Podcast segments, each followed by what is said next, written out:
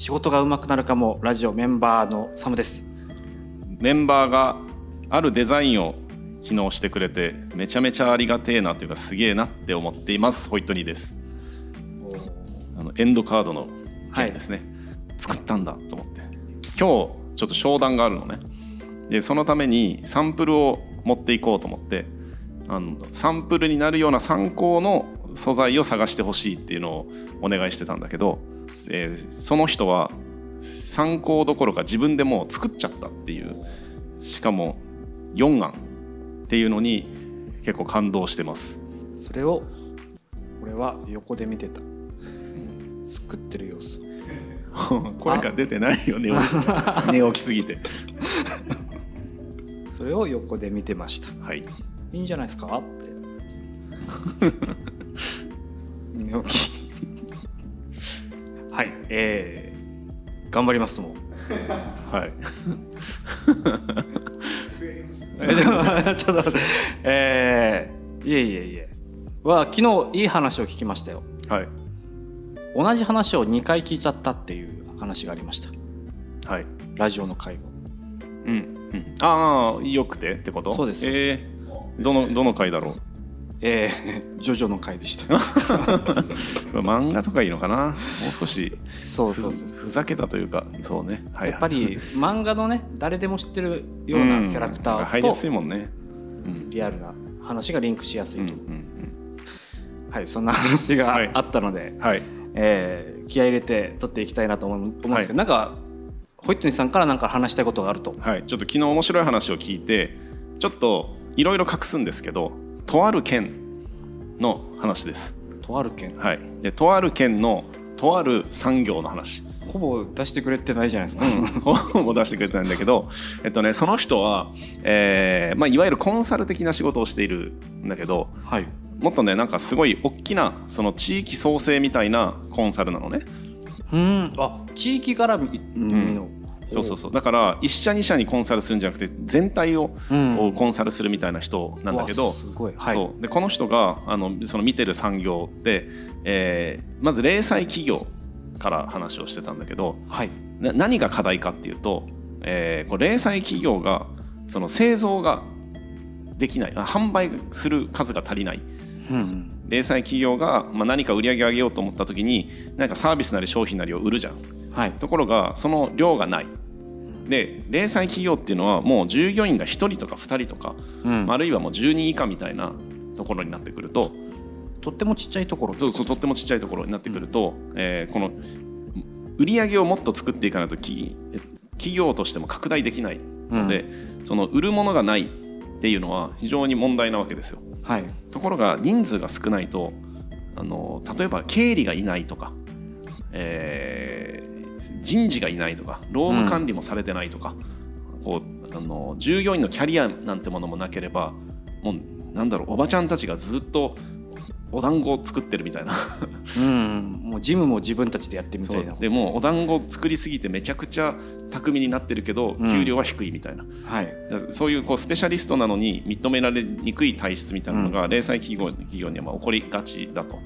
でこういうところはどうしたらいいかっつうと、えー、ある程度お金を貸してか、えーと、お金を持ってきてでそれなりの人材を入れてで、えー、こう売り上げが上がるように製造製造？なんていうかな？商品サービスをこう増やしていくみたいなことをしつつ税理士さんとか社労士さんとかに得意な人たちにこの、えー、力を借りて会社を少しずつ大きくするっていうことが必要なんだけどそれができないのね。うんまずそもそもそのその計画ができないお金を借りてそういうふうに育てていこうっていうそのビジョンがこうあんまり持ち合わせてないんですよ。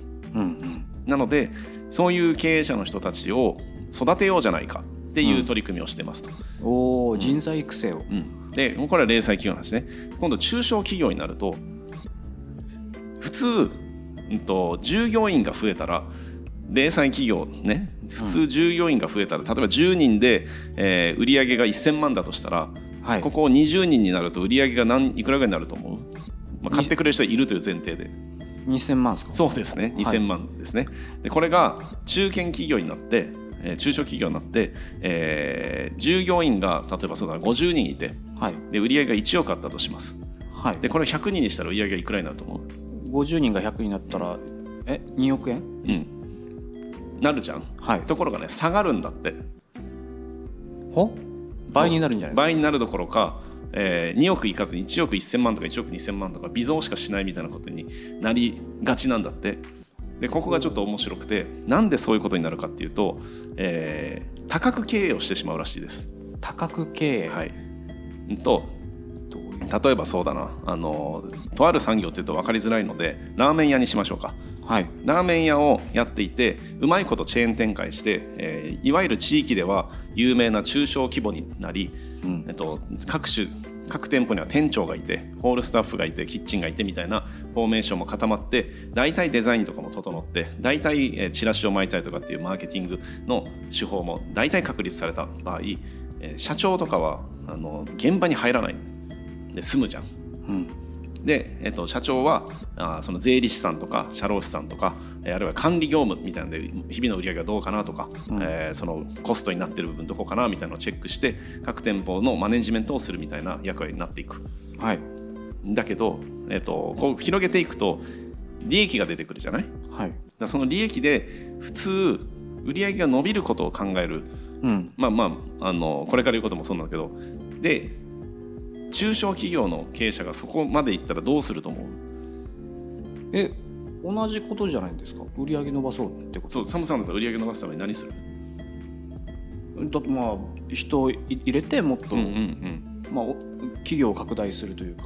うん。うん店舗を増やしたりとかね。そうですね。新しい商品作ったりのために人を雇ったりとかっていうこと新しいことに入れていくんじゃないですか？はい、新しいラーメンを開発してみたりとか、はい。えーなんだろう中華レストランっていうラーメンの幅広めな展開をしてみたりとか海外にうん。行くとか、要は土台があってその土台を拡張させるというとうん。点で、えっと、チャレンジしていくと思うんですよ普通は。はい。だけどそれ普通の考え方だと思うでしょ？はい。普通は違うらしいです。普通は違う。普通は多角経営するらしいですなぜか宝石屋さんとかをやるんだって。業種が変わるんですか？もう業種も何もかも違うこと、はい。えーなぜかあー何でもいいんだけどあー旅行業を始めたりとかはしちゃうんだって。ね。そういう経営者の人たちってある種見栄みたいなのが働くあもう成功したっていう。そうね中小規模でもある程度安心したというのかな一つの型にはまって、まあ、売り上げも伸びるようになってっていうふうになると、そういう人たちが集まってくるというかそういう意見交換とかそういう経営者の人たちがこういろんなところで出会う機会が増えてうん。でこういうのやってみようぜ別に余剰金があってうん。でそれがあの税金取られるぐらいだったらこういうのやってみようぜみたいな形で別の何かを始めちゃう 不思議なことに別の何からしいです。ええどどういうことですか？別要はの何かラーメン屋なのに宝石屋をやるとかです。ま、全くリンクしない。全くリンクしないこととかを始めたりとか、うん。えー、とリンクしたとしても例えば中華レストランを作ろうってなったとしてももともとある素材から作るんじゃなくてゼロから作るらしいのね。うーん。でそうなるとどうなると思う？まあしあた初めてやるものをまたやるわけですから、うんまあ失敗する可能性も出てきますよね。そう。鋭い。この経営者の人たちっていうのは一回成功してるわけよ。うん、だから自信があるわけ。はい。でゼロから立ち上げたら失敗する確率のことをあんまり気にしないのね。へでそれにより大体失敗するそうです。え まあそうですよね。うん、でね、えー、と失敗したら撤退すりゃいいじゃんうん。ところが俺の決断で始めたもので例えばラーメンをやるときは情熱があったわけよその当時若かりし頃。はい。多分この社長は。ラーメンをめっちゃ美味しいの作るぞみたいな、うん。俺が一番だっていうの情熱をもうねカウンターにも立っていろいろやってたはず。いろいろ知恵を絞ってたはずなんだけど、宝石屋あまあお金あるし宝石屋やってみっかって。宝石屋やるときには情熱は別にない、うん、あるとしたら宝石をやってる俺って他の経営者から見たらかっこいいと思われるだろうなみたいなうん。情熱がこう生まれてでそれで始めるものっていうのは大体うまくいかないそうです。たそう。これあのーサイバーエージェントが、うん。えっと、広告代理店やってますけど、うん。でもこれはちょっとたサービスになるか。あの何でした？アベマはいはいはい。TV うんをやった時、ししばらくずっと赤字だったんですよね、今もかな、今は黒字になったと思い黒字になってますかね、でそそれになんでこんなに金かけて、うん。で他は黒字なわけですうんよ、うん。広告の方とかは、うん。ずーっとずーっと毎年のように黒い赤字で、うん。これって他で黒字にしてるから余裕があるからみたいなのかなってその時は思ったんですよね。もちろんその余裕があるしあれは多角戦略で別のことをしてるんじゃなくてデータ経営をしてるのね。データマネジメントをするためにそういう自分たちのメディアを持ったら、えっと、そもそも、えっと、ピグとか、アベマブログとかでうん。自分たちのメディアを持つっていうことの体質はあってうんでそこから得られるものとそれをプラットフォームにして商売するっていう感覚があってうん。でそれをテレビが衰退している。でもスマート TV みたいなのも出ている。でここに一つチャンネルを自分たちで持てばこれはビジネスになるだろう。でも、それが浸透するまでの間は毎年100億ぐらい突っ込まないといけないだろう、うんでその金あるんですかっていうと他が黒字なのでうん。その決断ができるっていう。だから多角じゃなくてそうですね。えー拡大こ路線だと思うんです。そうですね。中にちょっと一部組み入ってるわけですうね、ん。ちゃんとであれも株主総会とかボコボコにされてて最初、ん。なんでこの金かかってんだみたいなこと言われてるけど、えっと、来年も100億投資しますみたいなことを藤田さんは言ってるわけよ。もう強気なわけですよ。うん。で、まあ、さっきのちょっとラーメン屋に戻るんだけど、ラーメン屋の人が宝石を始めてえこれ赤字じゃないですかどうするんですかみたいな話を従業員とかわかんない株主とかに言われた時に同じように来年も突っ込みますっていうのね。お藤田さん。そうですでもそれは戦略的投資ではなくてプライドらしいです。へえ。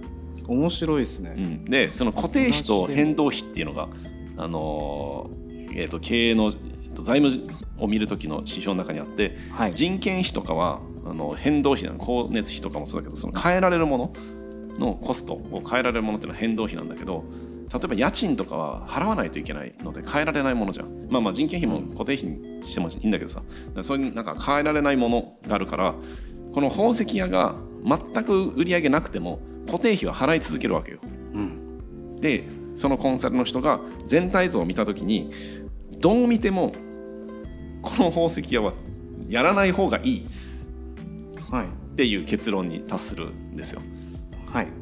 じゃないとあのラーメン屋の方も危ないぞっていう、うんだそのさっきの1億ぐらいあったとしても、えー従業員をあの50人を宝石屋に突っ込むわけよ。新たに採用した人たちを50人突っ込んで,、はい。でそれが、えー1億1000万ぐらいの売り上げかなと思ったら全体的にコストが上がりすぎて利益で見ると以前よりも下がってるみたいな。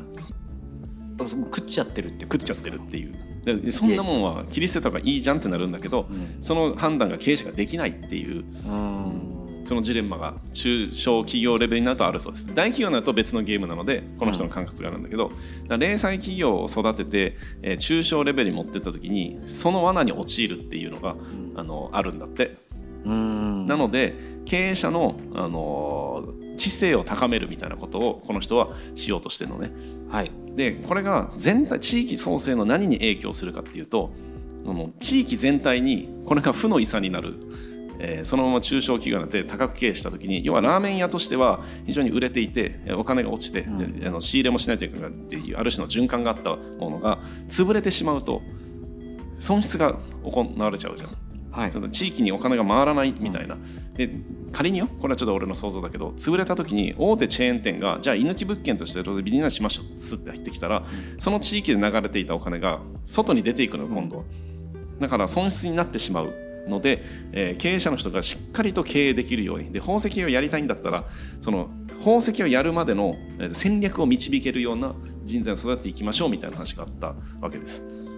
あーそれはそれで何かあの普段のそのビジネスの話とかとは違う難しさというか、まあ、もう少しね視座の高いところからの話ではあると思うんだけどなんかその、えー経営者の人中小零細の経営者の人って勉強しないらしい。へえ、だから周りの勉強しない経営者とか勉強してるっぽい経営者の人たち、要は結局声のでかい人が宝石は伸びるぞ今金はねめっちゃ伸びてんだよみたいなこと言われたら、よし金か行こうみたいな。もうその時点で金のあの高値はピークに達してるんで めっちゃ大量に仕入れた途端落ちるみたいな、うん。でもあの人も言ってたからなみたいな感じのあの自分で勉強しないらしいです。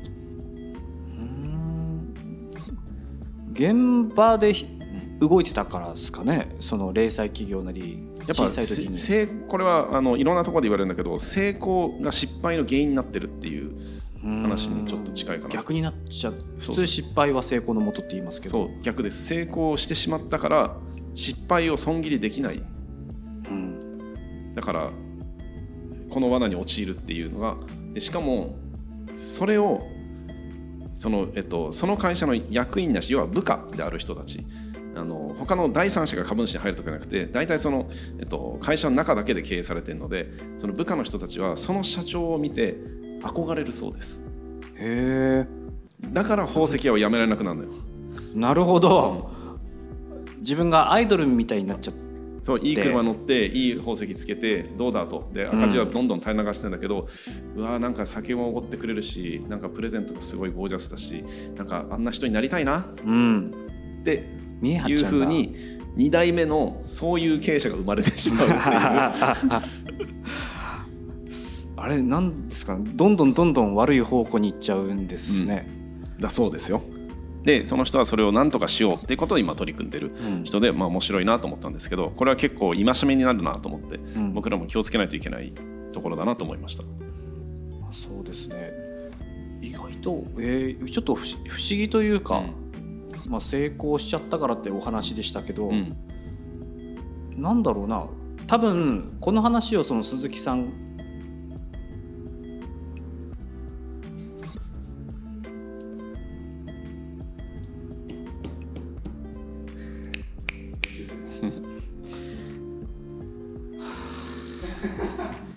やっぱ目が覚めてないんだ。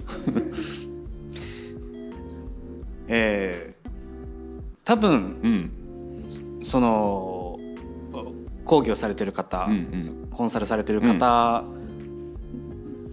がどんなに話しても、なんだろうな他人事た例えばこういうふうに陥るんですよこういうことがあったんですよって言っても自分は一回成功してるしうん。そんなことはならないようんうん。っていう考えがもう根底に根付いちゃってるから、多分そことの勝負なんでしょうねコンサルの方。そうね。まさにそれはちょっと面白くて例えば、えっと、うちの場合、えーうちの経営ではなくて例えばサムさんとかの場合はい。あのある程度うちに入ってきた時に編集が代行編集ができませんでした。YouTube のプレミアで編集するとかできませんでした。はい。でも1年ぐらい経ったらできるようになりました。すちっちゃいちっちゃい成功体験を得たわけよ。